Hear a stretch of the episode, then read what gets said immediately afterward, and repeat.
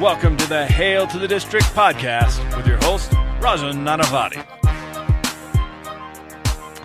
Happy Monday, everybody. Uh, it's another Hail to the District pod- podcast. This one will probably be fairly quick, uh, but I'm Pat, and uh, we're here to quickly catch you up on all today's moves regarding uh, our beloved Nationals. The uh, lot has been going on. It's been a busy few hours for the Fighting Mike Rizzos. Um, so, you know, I wanted to quickly catch up today with what's going on with with today's moves, and then also touch a little bit on some of the moves that have happened in the last week, as it is pretty clear that uh, Rizzo has moved on to basically Plan B within the offseason.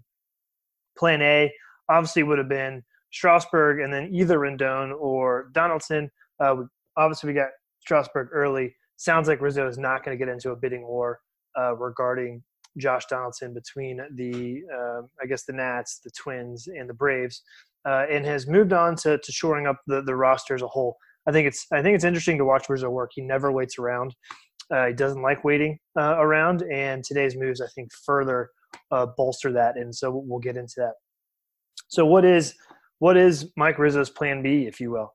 Um, now that Strasburg's in the fold, and, and we're trying to shore up this this this roster. So let's start with today's moves.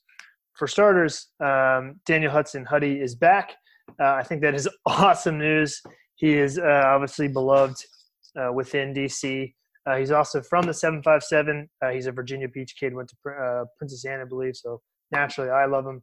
but you know, I think one of the big things that is that stands out is is this guy is basically in three months etched his name into DC lore, but he also just became a hero um, you know, he had the last out in the wild card game. He recorded the last out in the NLCS. He recorded the last out of the World Series, um, and all doing things that he actually wasn't even supposed to do. His nickname is Fireman Dan. That's what we know him as. That's what we love him as, uh, because he that's who he's supposed to be. He's supposed to come in, in in, tight situations and get you out of pickles. Um, I think he actually ended up stranding uh, 36 of the 42 runners that he inherited last year, uh, which is actually rather incredible when you think about it. But it is an interesting interesting signing because there's a couple things here. One, Hudson gets the deal that he wanted. He wanted a third year, but he wanted the money. It's it's his first time really being able to cash in on uh, on free agency. It's two years, eleven million, uh, and has a one million dollar incentive uh, added on top of that.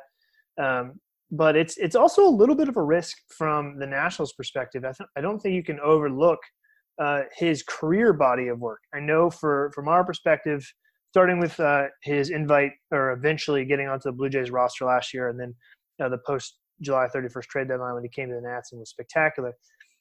He and over the last four seasons, his career ERA or not career, but over the last four seasons, his ERA is 4.39. That is not anything to really, um, you know, hold to a higher standard, but once he came over um, to the Nats, and I guess a little bit with the Blue Jays because because uh, we dealt the first uh, single A pick for him. Uh, but once he came over from the Blue Jays, he was just incredible. He he sparkled last year. His ERA as a whole was two point four uh. He um, you know held down the bullpen when essentially it was broken all of last year. Remember, he was the fireman guy, which is what we got him for initially. But then once Doo got um, you know his quote unquote knee injury, which was basically just arm fatigue uh, in August, it was actually Hudson who came in the back of the bullpen and, and saved that whole um, that whole thing. So, you know, now that he's back, the bullpen looks to be you know a major major strength um, for for the team. If you look at it, um, this bullpen now has a chance to be.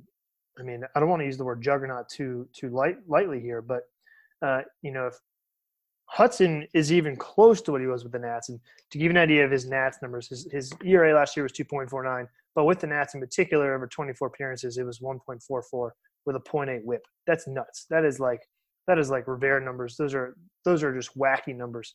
So you you have to assume he regresses a little. But let's say he does regress a little, but is still you know highly effective. All of a sudden, you're looking at a bullpen that has you know, Daniel Hudson, uh, Sean Doolittle, Will Harris, and for those um, who are not familiar with Will Harris, Harris signed a three-year deal worth 24 million, uh, I think last last week. But if you look at top ERA from relief pitchers of the last five years, uh, you have Zach Britton uh, for the O's and A's, or excuse me, O's and Yankees. You have Chapman, uh, and Will Harris is actually number three with a 2.36 ERA, which is better than Josh Hader. It's better than Kenley Jansen. Um, that's why they paid so much money for him. But so you have these three just big time arms that um, can rely on each other. So you have eight, nine guys, no matter what. You can also build in rest days for all of them. They're all a little older, so those rest days become key. Um, and also, and I think this is going to be a key to next year, allows your middle of your bullpen to kind of figure itself out. Um, you have in the back end, of, or I guess in the middle part of the bullpen, you're going to have uh, Tanner Rainey, you're going to have Wander Suero, you have uh, Hunter Strickland, you have Elias uh, if you need to. And if I'm telling you, if Rainey or Suero, all I need is one of them. If one of them figures it out and becomes consistent, all of a sudden you're looking at a bullpen that is stacked. Um, long guys, you're probably looking more like Guerra, who's on a minor league contract. You got Voth in there. You have Fedde or Ross. Um, but my point is, is like those seven guys, Huddy, Harris, Doo, Rainey, Suero, Strickland, and Elias, make a very, very good bullpen. That could become a strength of your, of your team. Uh, if you think back to last year and how terrible our bullpen was at this time, we knew the pitching was there, we knew our hitting was there. Um, we knew our bullpen was terrible. Relying on Trevor Rosenthal, hadn't pitched in, in a year plus, uh, and uh, Claw, who, despite the fact that he had an awesome name, just had like a bizarre year before that. And then don't forget, don't forget Tony Sipp. Um, like that bullpen sucked, and um, you know the the results showed we had a historically bad bullpen. Now this year going in, our pitching is the same. Uh, you know the starters are awesome. Uh, our our hitting is definitely taking a step back. We'll get to that in a second, but the bullpen is now a strength. So because we're not able to go get Donaldson, and we still might, right? I mean, there's still a way we could get Donaldson. I don't think it'll happen. Um, but now that the bullpen is short up, you have a way, or at least Davey Martinez, the manager, has a way of of shorting these games, right? You're going to get six, seven innings out of Scherzer, Strasburg, Corbin, Sanchez, Ross, Fedde. You're going to get you're going to get some distance from these guys, and they're not all going to be healthy all year. But for the most part, you're going to get at least six innings from them. And what this bullpen allows you to do is shorten the game. Something to keep in mind going into next year, though, is the new bullpen rules. Uh, you have to face a minimum of three batters. So the idea of a lefty specialist is no longer really needed. Um, you could also argue that the splits between Harris, Doolittle, and um, uh, Hudson actually all favor um, those splits anyway. They're they're pretty good lefty righty. Uh, but because there's a three batter minimum, you don't need that specialist anymore. You can you can build out your bullpen a little more fully, in my opinion. Uh, and uh, you know Rizzo has has done that and he's done it quickly. The Nats went from kind of a mediocre team to all of a sudden on paper uh, looking again pretty solid. You're looking at a 90 win team, I think, right now. Um, and if you're able to pull a Donaldson, let's say you do pull Donaldson in, all of a sudden I think you're looking at you know probably the best team in the National League. Um, we'll get to that in a second. But awesome move bringing Hudson back. I love him. Uh, really pumped. Apparently the apparently the guys in the clubhouse absolutely adore this guy. Um, you know, keep in mind he's he's very. Um, uh, he's, we only got a three month window of seeing how great he can be. Uh, so I would expect some regression, but I'm pumped to have him back. I think he's a, he's a valuable part to that bullpen, uh, and he deserves it. Frankly, I mean he's he was so good uh, in uh, August, September, and October. I'm pumped to have him back. The the other news that just came out, literally, it's the reason I decided to to hop on there and start talking about or hop on this and start talking about the Nats is is uh, the Nats just announced the signing pending a physical of Eric Thames. Uh, and that's even cooler because this guy is like Pedro Cerrano of Major League. He's massive, uh, huge guy. He signed one year, I think it's three or four million. I'm not sure which one, but he's beloved in in Milwaukee. And one thing that um, I think is very interesting. I just tweeted this from the Hail to District account. Is this guy is a, he's a lefty uh, he hits lefty, uh, fields righty, but he's a lefty in the box and uh, absolutely crushes righties. This is a guy that has 72 home runs over the last three years over in Milwaukee. He hit a home run against us in the wild card game, uh, and uh, you know if you look at his stats simply based on his you know lefty righty splits, right? And I'll look at this from the OPS perspective. His OPS versus righties last year, three years, are um, in 2017, it was 933. In 2018, it was 804, which is a little bit of a step back. Still good though. And in 2009, it, it jumped back up to 877. So this is a guy who can hit righties and hit them consistently, which is something that Matt Adams, who I'm guessing his, he's taking Adams' place on the roster. Uh, Adams up until August was great, but then he just disappeared. You know, I think he had five hits the rest of the year, um, and that's I'm actually not being sarcastic. I actually think he only had five hits the rest of the year. Um, and so Thames comes in and takes that takes that role. And I know some of us are, are wondering right away, what does that mean for for Zim? Zim is definitely coming back now. I think this is the I think this is the uh, official like you can get on the Zim hype train. He's not going to retire. Um, I say that because for as great as Thames is against righties, he's terrible against lefties. And then if you look at Zim's uh, splits against lefties, they're nuts. 2017, it was uh, 1,040. 2018, it was something along the lines of like uh, 1,040 again. I think it was almost identical.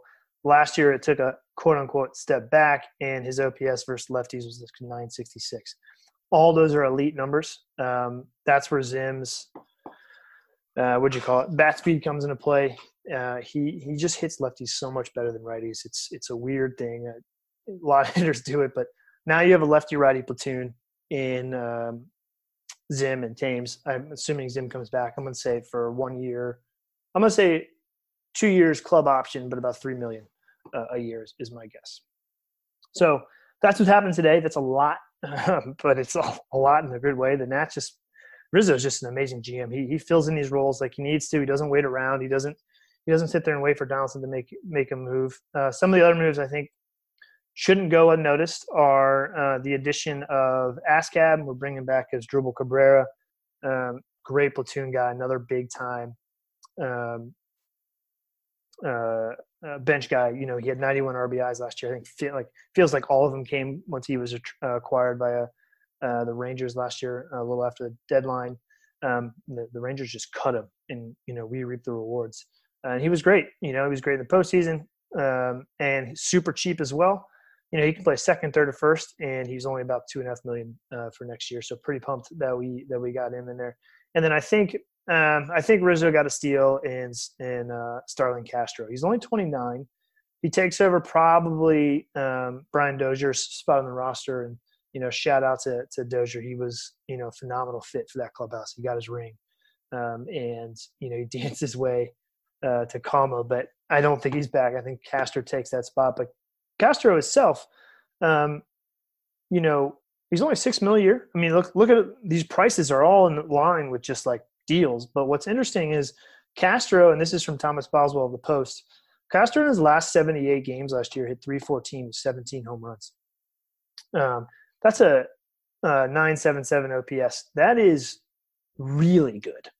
Um, and you know, it's it's not something he's done traditionally. He's not a big, never been a big power guy, but I think he added some pop. And you know, with with uh, Kevin Long as our hitting coach there, I think that launch, angle will play more into it. And I think this guy has the ability to be pretty good. Um, and it adds competition to Kieboom. Um, I, I tweeted out, you know, I wonder if Kieboom is going to be part of the package. I think this is where you start moving into the Donaldson piece. Um, I'm all for every signing we made, by the way, um, just to put a wrap on that. But I think with Castro, uh, Cabrera, and Thames in house, and I, that signals to me that oh, and Kendrick, that signals to me that Zim is definitely coming back. Uh, that puts an onus on third base. I think we're out on Donaldson you know, I think Rizzo's got tired of waiting around, and you know, Donaldson himself has uh, leaked out that he wants 110 million for four years. It's a lot of money for an aging uh, third baseman who's had one good year uh, after some injuries. He wants to go back to Atlanta. Let him go back to Atlanta for all you know, for all we care. You know, they'll still be good. They they have young talent. They're going to be the you know competitors of ours in that division for the for the long haul. Um, but you know, I think in the end, I think Rizzo's done what he what he can with what he has, and I'm interested to see what's going to happen with Kris Bryant. Um, you know, obviously there's a lot of rumors. They want Robles. We are not going to trade Robles. But now that we have Starlin Castro involved, you know, I, and Ascab in there, I'm I'm curious if Kieboom becomes a little bit of trade bait for somebody. Um, so we'll, we'll we'll have to see what that entails. Otherwise, you know, I think Kieboom starts again in the minors, and um, I really don't want him to play um, third base. You know, I could see a world where Castro moves over to third or Cabrera moves over to third and Keegan plays second. Um, but, you know, I think that's where we are today. The third base is obviously the last piece uh, of the puzzle now. But, um, you know, Rizzo, this guy, he's gone out there. He's got Strasburg. He's bring he's bringing back the band and, and Kendrick and uh, Cabrera and um, I can't remember all the players now. uh, there's too many. But all these guys are coming back. Oh, Hudson, there we go. and you know, it's just another another great offseason for for Wiz. This guy um, just kills it every year. And for all those who who wanted him fired, and there's a lot of you, um, because he didn't do a good enough job of shoring up the bullpen. Well, guess what? This bullpen stacked if they pitch the way they should. The games are short now for the Nats, and uh, while they might not score as many runs, they're going to shorten games and have much better uh, chances of closing those those two uh, three run games in the in the eighth and ninth. So I just wanted to catch everybody up. I'm freaking pumped that we have uh, my guy Hudson back. Uh, Thames is going to be kind of a clown and add a lot of personality to the team, and he's gonna he's gonna hit some uh, absolute moon shots, get some um, get some seats up in those in those right field bleachers uh, in Nats Park, and and uh, hopefully I'll get to see him hit some dingers here in in um, in Seattle when they're here in April. But next up, sign my boys in. Let's get them back, and and let's let's get the season started. You know, pitchers and catchers report a month from I think they report the 12th so we are just a mere 36, 37 days away. Um, but that's all I got. Wanted to quickly catch you guys up on it and uh, look forward to talking to you guys soon. And, and uh, in the meantime, go Nats.